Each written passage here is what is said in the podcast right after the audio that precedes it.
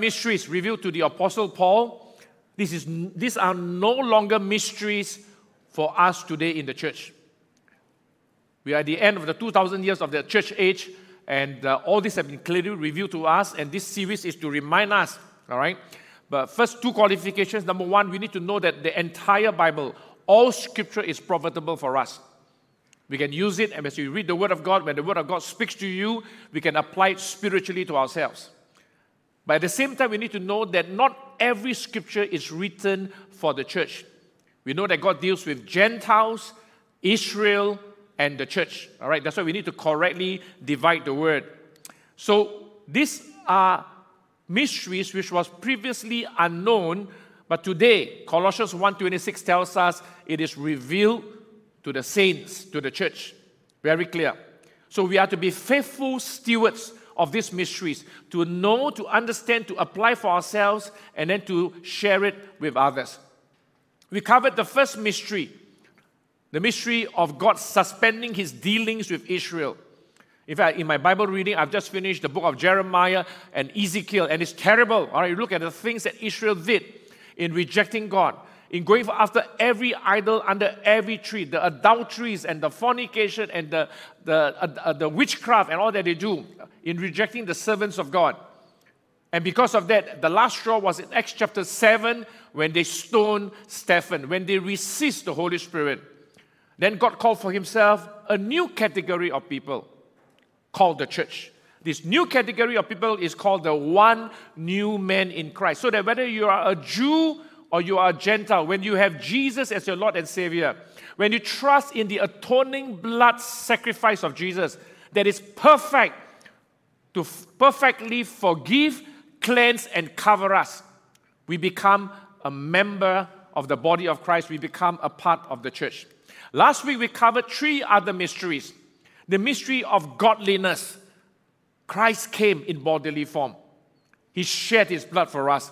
The mystery of godliness, Christ, the head of the church, and then the church, mystery number four, as the body of Christ connected to the head, and the church as the bride of Christ in terms of relationship. Christ is He, the head of the church. The body of Christ is He that is connected to the head. But in terms of relationship, there is this intimacy which Paul calls a mystery as between a husband and a wife.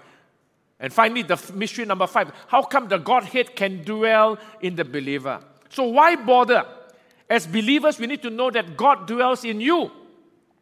This was a mystery to the angels, a mystery to the demons. They could not fathom this. How come Christ can dwell in us? And we know the answer because we have been perfectly cleansed, forgiven, and covered by the precious blood of Jesus, which is perfect. In the Old Testament, it was impossible. No way can the Holy Spirit dwell the Old Testament saints because they were only temporarily covered by the blood of goats and animals. And as we are part of the body of Christ, we are connected to the head. We must experience His fullness to always walk in hope and victory. Like the video you saw last week of this lady who calls herself Nightbirde. The doctors gave her 2% of survival. She had three forms of cancer in different parts of her body, but she was trusting in God. And the latest we hear, she is recovering. We are God's inheritance, not the other way. We know that God is our inheritance. We receive every blessing from God provision, protection, peace, wisdom, favor. God is our inheritance. We inherit God. But here in Ephesians 1, we are told that we, you and I, the church, we are God's inheritance. God inherit us. He inherits us when we receive Him. He inherits us when Jesus becomes our Savior and Lord. He inherits us when we make Him to be our Lord and God. And He wants to manifest His glory in us. Christ in you, Christ in me, the hope of glory. What is glory? Glory is the ultimate essence of God. When Moses asked to see the glory of God, God says, I will cause my goodness to pass by him. So God's glory is his entire essence, but it comes to us in bite size. It comes to us as his goodness in protecting us, as his goodness to give us wisdom, as his goodness to give us healing. Therefore, we must deal with sin and baggage, Hebrews 12:1, that hinders God's goodness from coming into our lives. God wants to bless us.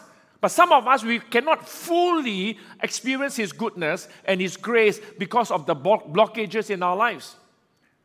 And as believers, we must always have hope. Keep our devotion with God simple. I spent the last two days uh, teaching at a Bible school, and, and there are many questions asked, especially among some of the younger adults, about this reformed theology, about God's about predestination, the sovereignty of all that, and it becomes so complex. I have to remind them it's very simple. What they tried to debate and argue for hundreds of years, the Arminians, the Calvinists, it's very simple. God is all knowing. We are limited. But God has given us a free will. You choose today to wear black pants rather than khaki pants. It's your choice. But does God know? Yes, He knows what you're going to wear. God's foreknowledge does not preclude you from making your choices.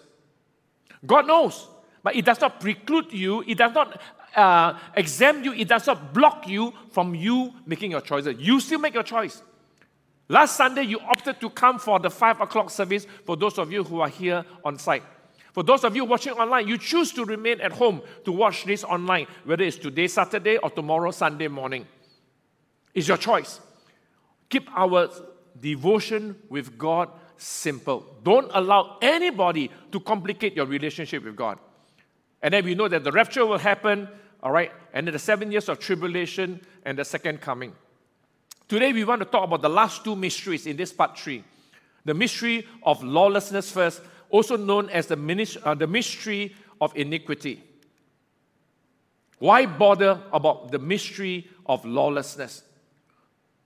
The Bible says again and again, we have been warned. Lawlessness began when men rebelled against God from Genesis 3. And it continues all the way to today. And it will climax in the man of lawlessness, the Antichrist. Lawlessness will continue to increase in increasing measure. Lies and deception, in particular, will impact believers. Lies and deception will impact local churches. Therefore, we need to guard our belief system. There is a lot of what I call knowledge, so called knowledge, and many of them are not true. One of the prayers, if we need to know that the Word of God is the Word of truth, John 17 17. And the Word of truth can only be revealed by the Spirit of truth. Another name of the Holy Spirit, John 16 13. He's the Spirit of truth. And therefore, it's very important to ask God to expose lies, deception, errors, and falsehood. The world will hate us. The Bible already warned us. We have been warned again. We therefore we need to be vigilant. Don't lose heart. Encourage each other daily. Stay rooted to the word. Come to a church like BBTC itself, where we preach the whole counsel of God and connect to the Holy Spirit. Be plugged in the body life. Because the climax of lawlessness and iniquity will result in the rapture. And we know that. And following the rapture, there's a gap of time. And then after that, when the treaty is confirmed, the tribulation and so forth. So, what is this mystery of lawlessness? This is mentioned in 2 Thessalonians chapter 2, verse 7. The mystery of lawlessness or iniquity is already at work. All right? We know that ever since the fall of man, from Genesis 3 to Genesis 6, Man has rebelled against God. Here in Genesis 6 5, it says that the wickedness of man was great in the earth. Every intent of the thoughts of his heart was only evil continually. Every intent of his thoughts of his heart was evil. And then this was repeated by Paul in Romans 1. He says that we are living in times of a lot of ungodliness and unrighteousness. People who suppress the truth. They knew God, they did not glorify Him as God. And a consequence of being disconnected from God is that our thinking will become futile. If we think that we know better, if man thinks he wants to exalt himself, our thinking will become futile. And their foolish hearts will be darkened when we exchange the truth of God for the lie. They did not retain God in their knowledge. Then what will happen? Our thinking will become debased. Romans 1, verse 20. And we will be filled with all kinds of sins described in verse 29, verse 30, that verse 31, and verse 32. Every evil, every wickedness, every violence is a consequence of rejecting God. This is lawlessness. We're told in 1 Timothy chapter 4, verse 1 and 2. that in the latter times, these are the times that we're living in, the year 2021. We have a few years left. We're not talking about another century. We're talking about another few years to another 10, 12, 15 years when the rapture is going to happen. In the latter times, some will depart from the faith, giving heed to deceiving spirits and doctrines of demons. Remember, the devil cannot harm you physically when you're walking with God. The devil cannot touch you physically, cause you to fall into an accident, a flower pot to crash upon your head when you walk past a HDB block, when you are covered by the blood. So, what does he do? What is his main form of attack at believers and the church? Lies and deception. He causes doubts. He causes the believer to doubt the word of God, to doubt the love of God, to doubt the truths of God, to doubt the promises of God. Then the devil will distort truth. He will mix a little lie with the truth. It's just like a bottle of water. All you need to do is put a drop of poison, and the entire bottle of water is toxic. It is poisonous. He will distract us from, from God, making us preoccupied with the lust of the eyes, the lust of the flesh, social media. Constantly, you got to check your phone, your Instagram, your blogs, your WhatsApp chat. We are distracted all the time. Because you want to place all these things in front of our radar screen, in front of our eyes, our ears, our hearts. And therefore, consequently, what does he do? He divides our living. When we are constantly distracted, our living, our focus moves away from God and finally leading to death. Instead of living the more abundant life. Instead of living life and life to the full, which Jesus promised us. 2 Timothy chapter 3 continues In the last days, perilous times will come. We are in these last days. People will be lovers of money, lovers of self, proud, unforgiving, disobedient to their parents, ungrateful, unholy, so on and so forth. Uh, I want to highlight verse 5. They have a form of godliness, but there is no power. And from such people, turn away. I want to say that it is even within the church. From such people, turn away. Do not be unequally yoked. We know it's obvious we do not be unequally yoked. That means very intimate, close relationship, all right, with somebody, like a husband and a wife, like two very close uh, buddies. From so called Christians, they have a form of godliness. That means this is institutional Christianity. This is being politically correct. This is pseudo spirituality but they don't have the power of the Holy Spirit in their lives. Why? Because they are disconnected from the head. They are disconnected from the body of Christ, the local church. They are not fully plugged in the church. Where there's only less than 50% of their lives that is spiritual. Probably 5, 10, 15% of their life is spiritual. The other 70, 80, 90% of their lives are carnal, worldly, in the flesh. From such people, the Bible says, turn away. Unless they are close to you and you're ministering to them. John 8:44 reminded the devil is a liar and deceiver. He's the great dragon, the serpent of old. He's been around for a long, long while. He doesn't know everything, but he is experienced to lie and to deceive. In Job chapter 41, there's a description of this so called animal. It's called Leviathan. And this Leviathan is actually not a hippopotamus. The description sounds like a hippopotamus. All right, the skin is very thick. You take a harpoon, a spear, you cannot pierce through it. All right. And as you compare this scripture with that in Isaiah, Leviathan is a type of Satan. He's king over what? Here it is described, he's king over all the children of pride. Does that ring a bell? Pride? Pride Day, Pride Month. I'm referring to the LGBTIQ dot dot dot activists. I'm not talking about the individual person who struggles with same sex attraction. In this uh, teaching that I, I, have been doing the last two days, I'm surprised. For the first time, all right, I've been doing teaching there since 2006, as I was, as I was being reminded. A long time. There are two, three, several of them struggling with same sex attraction. And they're putting all kinds of scenarios before me. All right. So I was just sharing one or two who came to me personally as individuals. If they struggle and they need help, help will be given. The grace of God is there. I'm not referring to this category of people. I'm referring to the activists. Because the Bible says, as in the days of Noah, as in the days of Lot. What is what's the, the devil's strategy? What is the activist strategy? They want to dismantle what God has created and instituted. Firstly, God has created man to be male and female. As a male, you're complete in yourself. As a female, you're complete in yourself.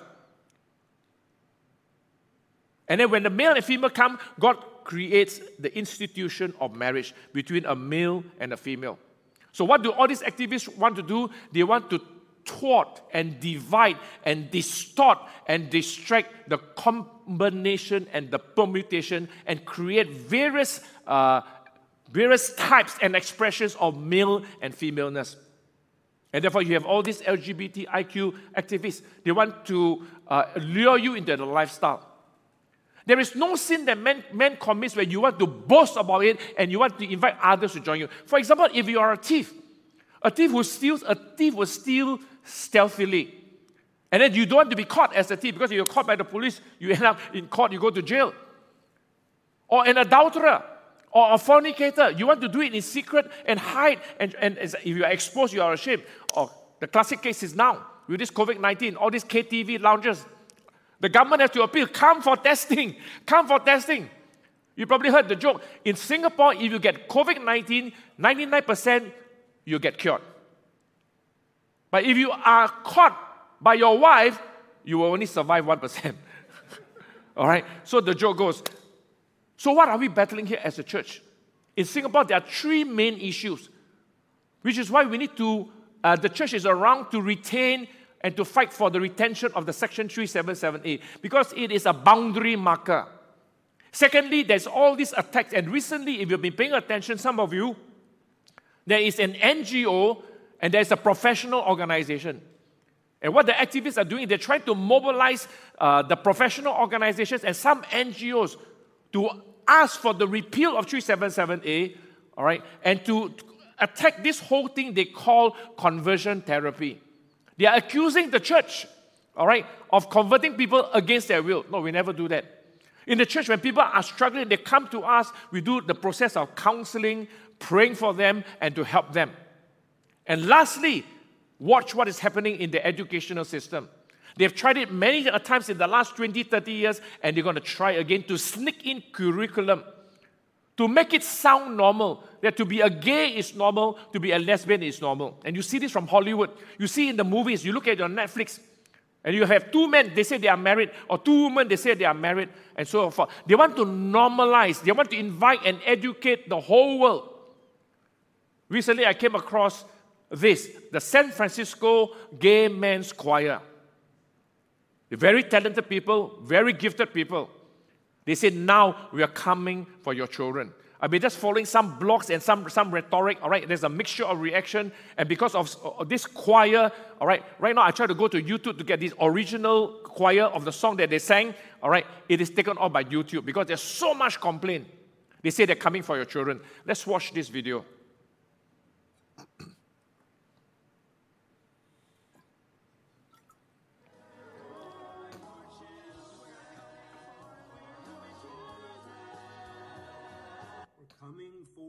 Children. We will convert your children. We'll convert your children. Yes, we will. Reaching one and all, there's really no escaping it.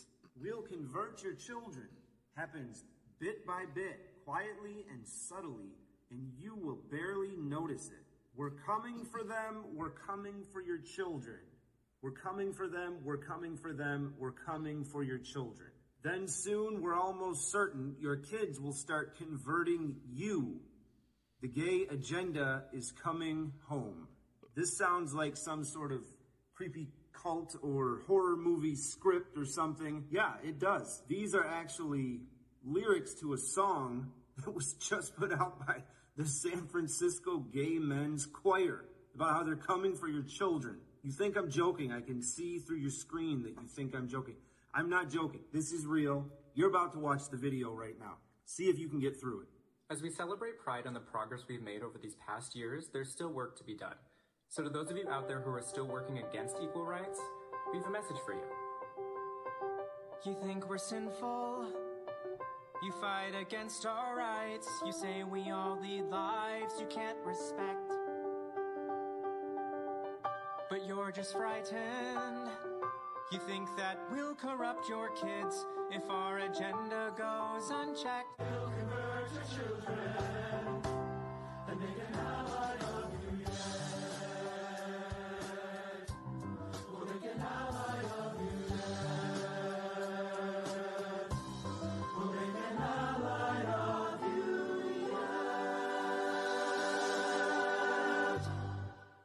Do you remember back in the day when people used to say, ah, why do conservatives, why do Christians care so much about what grown adults do in their bedroom? Love is love. Stay out of my bedroom. Remember those days? Now it's, we're coming for your children. We know that a gay couple can never reproduce another human being. So, what, what do you want to do? They want to start indoctrinating, making it as normal as possible, and they're going all the way down with children in the schools, in the movies, in the workplace, and you find that even in the politics in the US, where this has to be accepted, this is now very obvious in our face, the face of the church. All right. So this is the, the, one of the latest things. Of course, they have received a lot of threats, which is why the YouTube is being taken down, uh, and so on and so forth.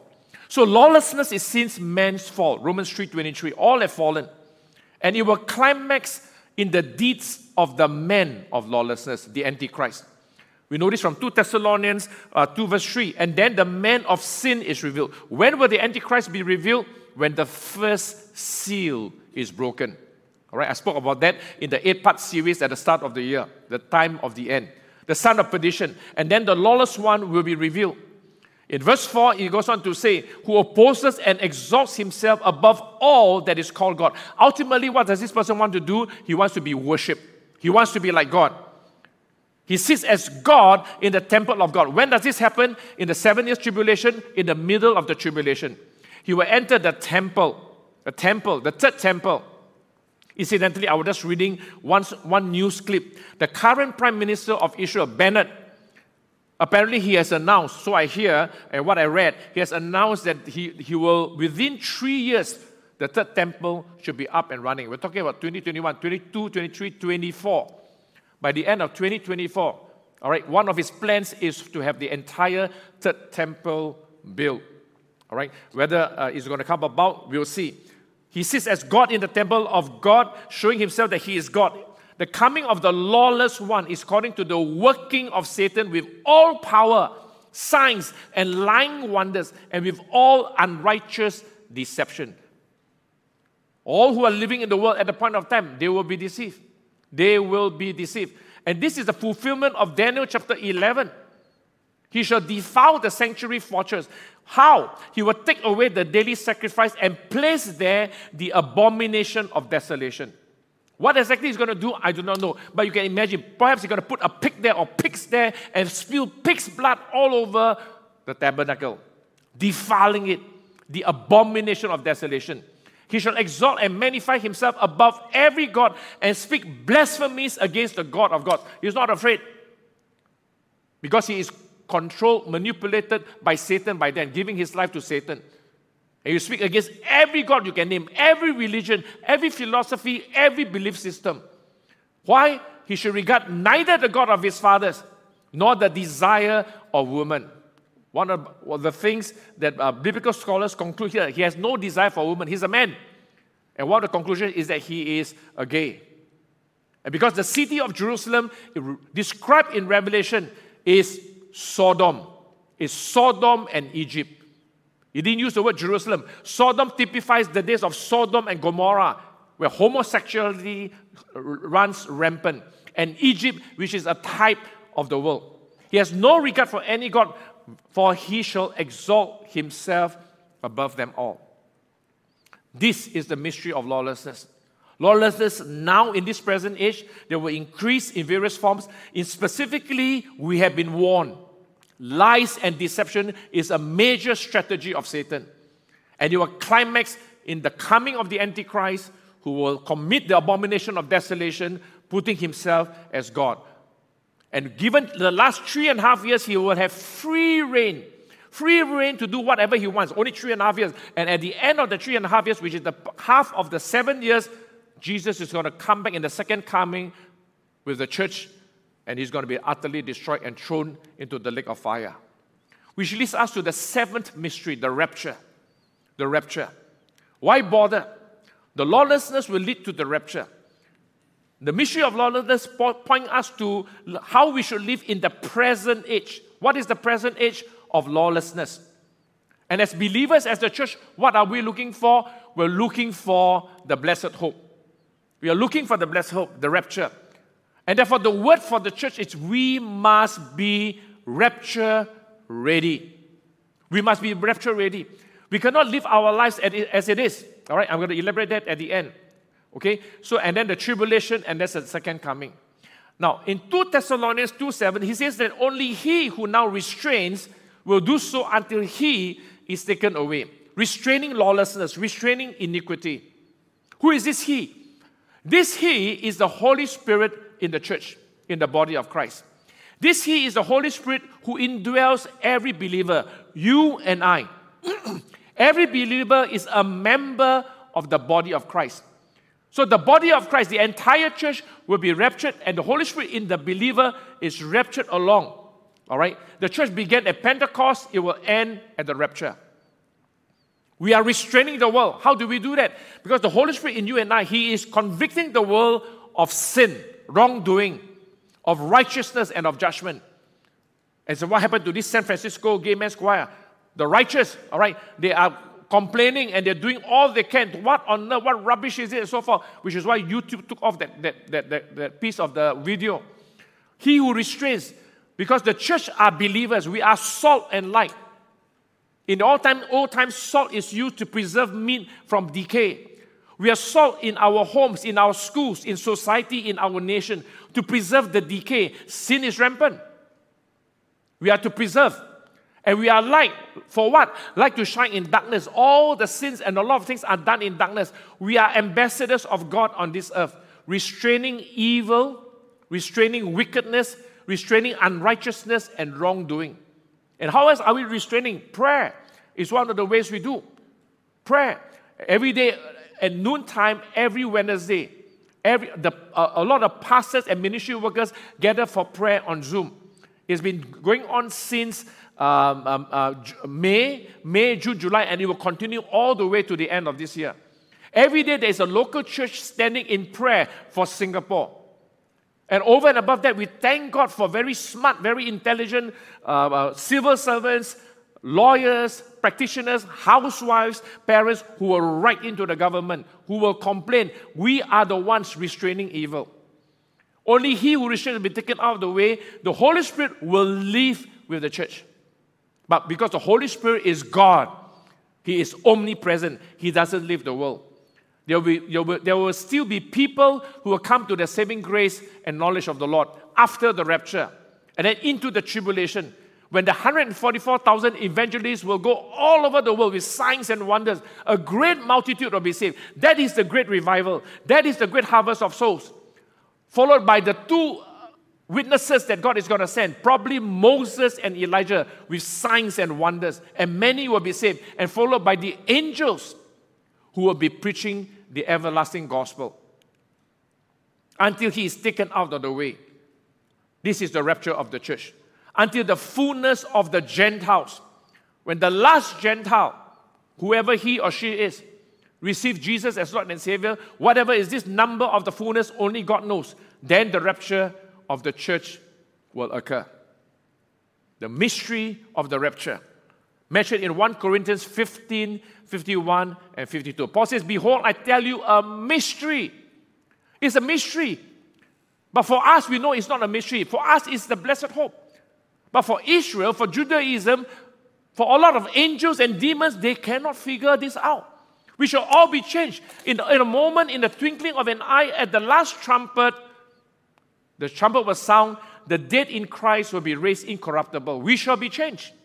This last trumpet is not the trumpet judgments mentioned in Revelations. During the tribulation period, there are three set of judgments the seal judgments, the trumpet judgments, and the bowl judgments. No, this last trumpet is different. This is particularly where the church will hear this. How do we know that? 1 Thessalonians 4. He says, The Lord Himself will descend from heaven with a shout, with the voice of an archangel, with the trumpet of God And firstly, the dead in Christ will rise first. My mother, who died four, five years ago, she will rise first. So will all our believing friends who have died, like our mission partner Tem Shang, all right, in, in, in, uh, in Northeast India, they will rise first. Then verse 17, 1 Thessalonians 4. Then we who are alive, assuming the rapture happens now, we who are alive, what will happen? In a nanosecond. You know, I watch YouTube, sometimes I listen to messages and videos. I watch at the speed of two times. All right? Because one second, the normal one, one second is very long. One, two, three. One second is actually very long when you, are, when you want to cut. So for a one hour video, when I watch it at two times the speed, I take half, it takes me half an hour and I, and I just read the subtitles. Here, in the twinkling of an eye, you blink your eye, you're gone very fast. This body, all right, we are alive, we'll be caught up together with them in the clouds. Where do we meet the Lord? In the air. Where does the Lord meet us? In the air. This is the rapture. The church is caught up. We meet the Lord with the Lord in the air. We go up to heaven, the judgment seat of Christ, the marriage supper of the Lamb. Then after this seven years tribulation period, then the church comes back with Christ, and this time, the second time round, we will land on the earth. And specifically, we will land on the Mount of Olives, as mentioned in the book of Zechariah. And thus shall we always be with the Lord. And what does he say here? Comfort one another. We comfort one another. We encourage one another with these words. We are not doomed. We are not exposed to the wrath of God. All right? So there are two very important principles. We need to be clear. Number one, the righteous are always delivered from the wrath of God. You and I, we are righteous because of the blood of Christ.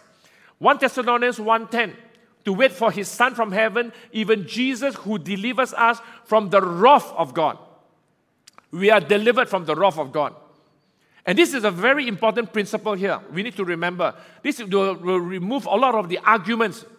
We don't need to consider all the views. This is the view where the entire counsel of God, the entire scripture sits nicely. World of difference between trouble in general because of the fallenness of men. John 16 33, Jesus already said, You live in the world, there is trouble. Why? Because we live people with people who are corrupt. We live in a world where the systems are corrupt. We live with people who are fallen, and the systems in the world are fallen. They are not perfect.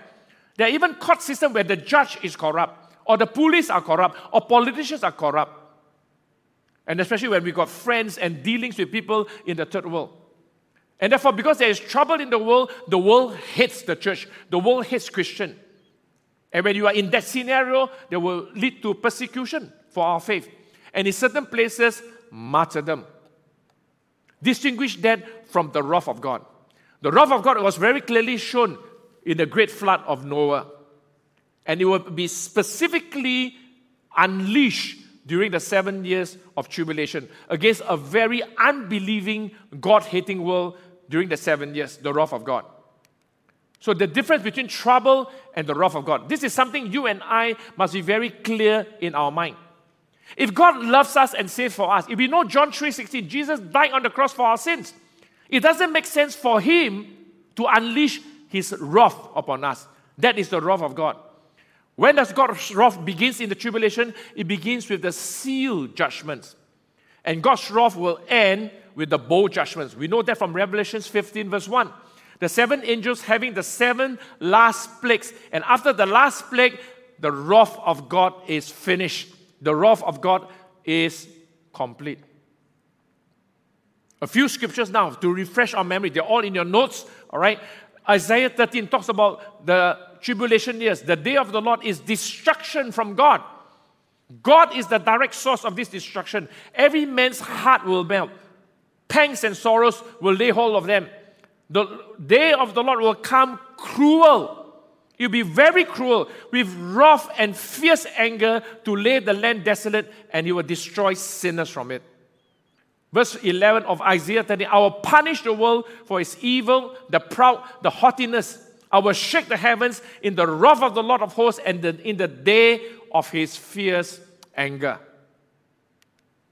However, there is a principle in scriptures.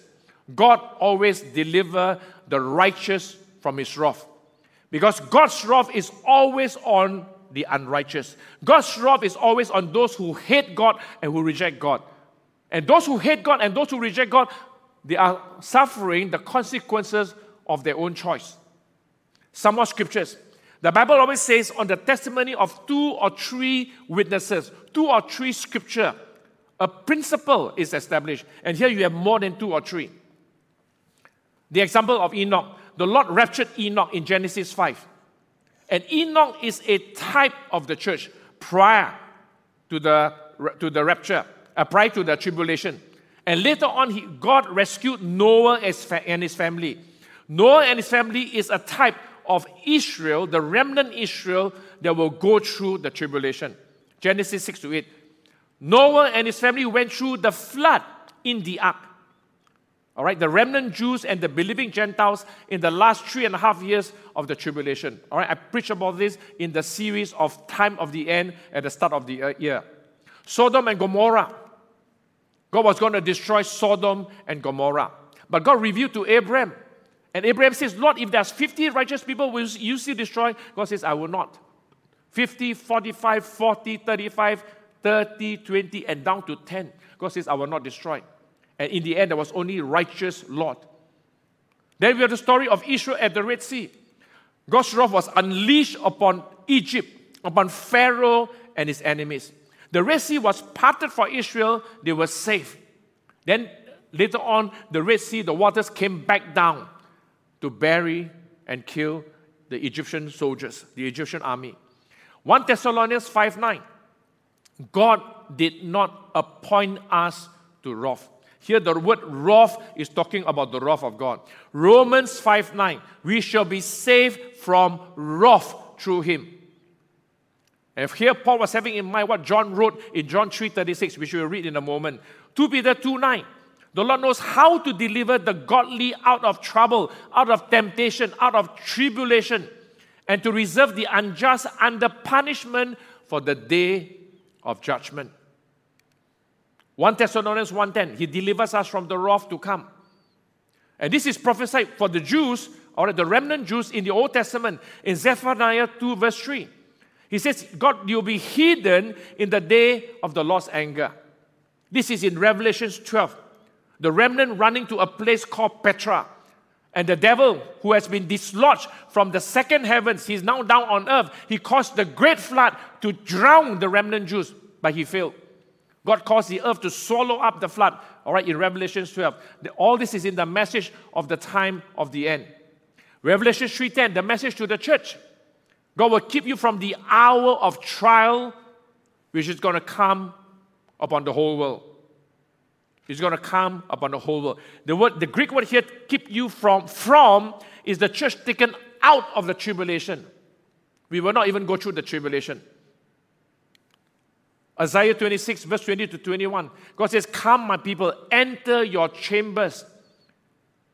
Shut your doors behind you. Hide yourself, as it were, for a little moment until the indignation is past. This is the last three and a half years of the tribulation. God provided a place for them where God will feed them with food and water. The last three and a half years in Petra, they are taken to the chamber, shut the doors behind them until the wrath of God in the last three and a half years of the seven year tribulation. Who are the righteous? We know today, this is very obvious. They're all who have received Jesus as Lord and Savior, where we have the righteousness of God. Where God looks at us, He looks at us as if we have not sinned because we are forgiven we are cleansed and we are covered by the blood of Jesus. And then we have the indwelling Holy Spirit. We are sealed with the Holy Spirit. We are justified in the eyes of God. This verse, we know John 3:16. The last verse of John chapter 3. He who believes in Jesus has everlasting life. He who does not believe Jesus shall not see life. What happens? But the wrath of God abides in him. We have been warned. The world has been warned, the church has been warned. And this word is very clear. John 14, verse 1 to 3, a scripture we use often during funerals, during funeral weeks. Let not your heart be troubled. We are living in perilous times, trouble in the world. The Lord says, Comfort one another. Don't let your heart be troubled. Believe in God, believe also in me. Jesus says, I go to prepare a place for you. Jesus has gone to prepare a place for us. And if I go up to prepare a place for you, I will come again and receive you to myself. Jesus will receive us unto himself.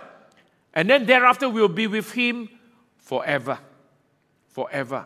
That is his promise. How will we be with him? He will give us a new, raptured, immortal, incorruptible, glorified body. 1 Corinthians 15 talks about this as a mystery. In a moment, we will be raised incorruptible, we will be raised immortal. We will receive this glorious body, which Paul talks about in Philippians 1, verse 20. The body where Jesus, after he was uh, he ascended to the Father, he came back in the glorified body for 40 days.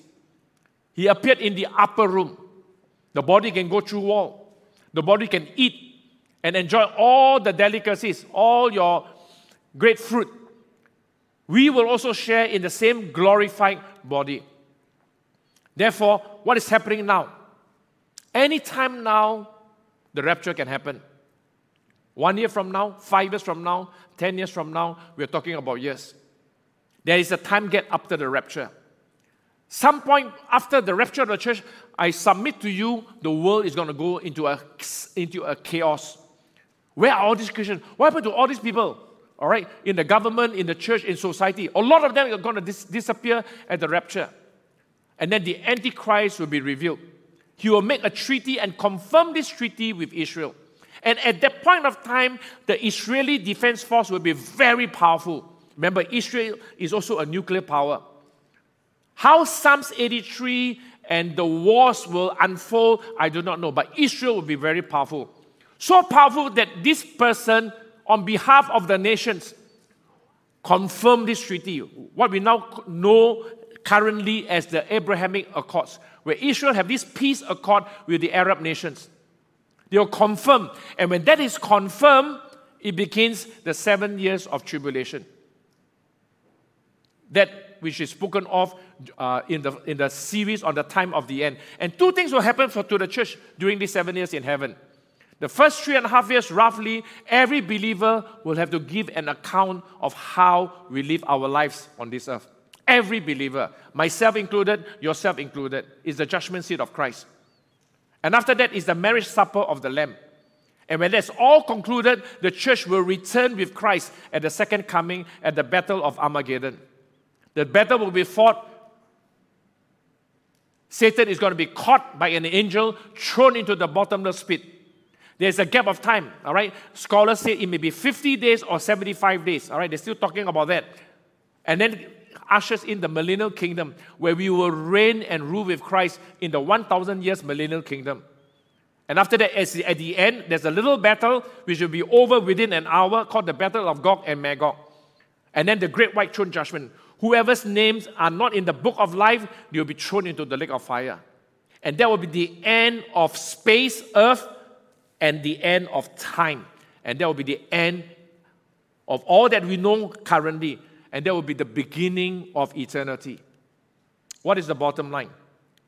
We are told to look for the blessed hope. What should we do? Why bother about this whole thing? Paul mentioned these three things very clearly. Number one, he says we need to live soberly. Because we are in the present age of lawlessness. And lawlessness has the idea of being drunk, all right, of doing things any old how, of the idea of being wild. We are told to be sober. That means get our thinking straight. Be vigilant. There is a pothole. Don't step into the pothole. There's a landmine. Don't get exploded. Your, your body torn. 1 Peter 4 7 says, therefore, be clear minded, be sober to pray. 1 Peter 5 8 says, Be careful, be sober, because the devil is going around seeking whom he may devour. The devil is looking for ground. The devil is looking for doorways that you open to him in your life wanted to, to 40% or 45 or 50% of Christians have disconnected from the local church in this whole COVID season. COVID season is now coming to one and a half years. And I suspect more of this wanted to 40, 50% have also probably disconnected from God in some way or measure. The Bible says, be careful, be sober that we keep on growing. 2 Peter 3 8, we keep, must keep on growing in the grace and the experience of God, in the grace and knowledge of Christ. We need to live soberly. This is a serious message. We have been warned. Secondly, we need to live righteously. Seek first his kingdom and his righteousness. There are three things about righteousness. Number one is right standing. We must have the confidence and the boldness. We have been warned, we have been encouraging you from the pulpit. And there will come a time, maybe there will be no more encouragement. Can you stand on your own? Right standing, right believing. Can you keep on believing right? Because of all the influx and all the false things that come through the internet. And finally, right living. Romans 1:17 says that the glory of God, the righteousness of God is revealed from faith to faith. God wants us to grow from one level of faith to another measure of faith. God wants us to manifest one level of righteousness to another level of righteousness. This is the power of the gospel, which Paul says he's not ashamed. And finally, why does it matter to live righteously? Because James 5:16 says the prayer of a righteous man is powerful and effective. God hears all kinds of prayers, but He doesn't rep- respond to every kind of prayer. Only the prayer of a righteous person. A righteous person who is, has right standing with God, who calls on the name of Jesus, who is covered by the blood of Jesus, someone who has right believing, praying according to the word of God, the promises of God, the covenant of God, and right living. The prayer of a righteous man is powerful and effective. And thirdly, we are told to live godly. To live godly means that we factor God in our lives. In our responses, in our decision making, in our behavior, God is always a factor, always under consideration. So, one example is 1 Timothy 6 6. He says, Godliness with contentment is great gain. God is telling the church, He's telling every believer, godliness with contentment, because there's all these things about the love of money, the love of power, the love of possessions, the love of getting this and getting that, the lust of the eyes, the lust of the flesh. And 2 Timothy 3 5 reminds us pursue godliness. We must be rapture ready, looking for the blessed hope. I attended a funeral wake just this past five, six days ago. A young man, 37 years old one moment we are told to pray for him. He suffered a heart attack. Next moment we know within one or two hours he died. Healthy young man, fit. That's about less than two months ago. One of our mission partners in Northeast India, Tem Shang, he succumbed to COVID 19. He's been battling COVID for the last two, three months. Went to hospital, put on a respirator, couldn't breathe. They cut, uh, they did a trachea, that means they put a hole, they cut a hole into his throat to pump him the air. He succumbed to that, he died. Earlier on, last year already, we heard in this megachurch in Indonesia, five pastors died. And we get this continuous appeal from the church in Nepal. Many have died. Life is short. And there's this brother that I know who lives in Lebanon. In Lebanon today, that's where you heard the, the, the, uh, the infamous port explosion, right? And many have died. In Lebanon today, the Lebanese pound is a fraction, a few percent of what the value was previously. It's almost worthless. It's like during the Japanese occupation, banana money. There's a lot of suffering, a lot of pain, a lot of go- going on. I met various groups for meals, for a walk, and so forth. And we're just talking about a lot, a lot of things in life. This believer is that, that believer that, offenses here, offenses there. We have been warned. Church, we have been warned from the pulpit, we've been warned from the Word of God. And maybe, let's factor this, there may not be another time when somebody will encourage you in your faith or somebody will warn you. Because you have been warned. Not once, twice, three. You'll not be encouraged once, twice, three times, many, many times. And for the believer who keeps on not being sober, sober is we have to pay attention. If we're not being sober, if we are lawless in our thinking, that will affect our belief system, that will be reflected in how we decide and respond. All this will be brought up at the judgment seat of Christ. Are you rapture ready?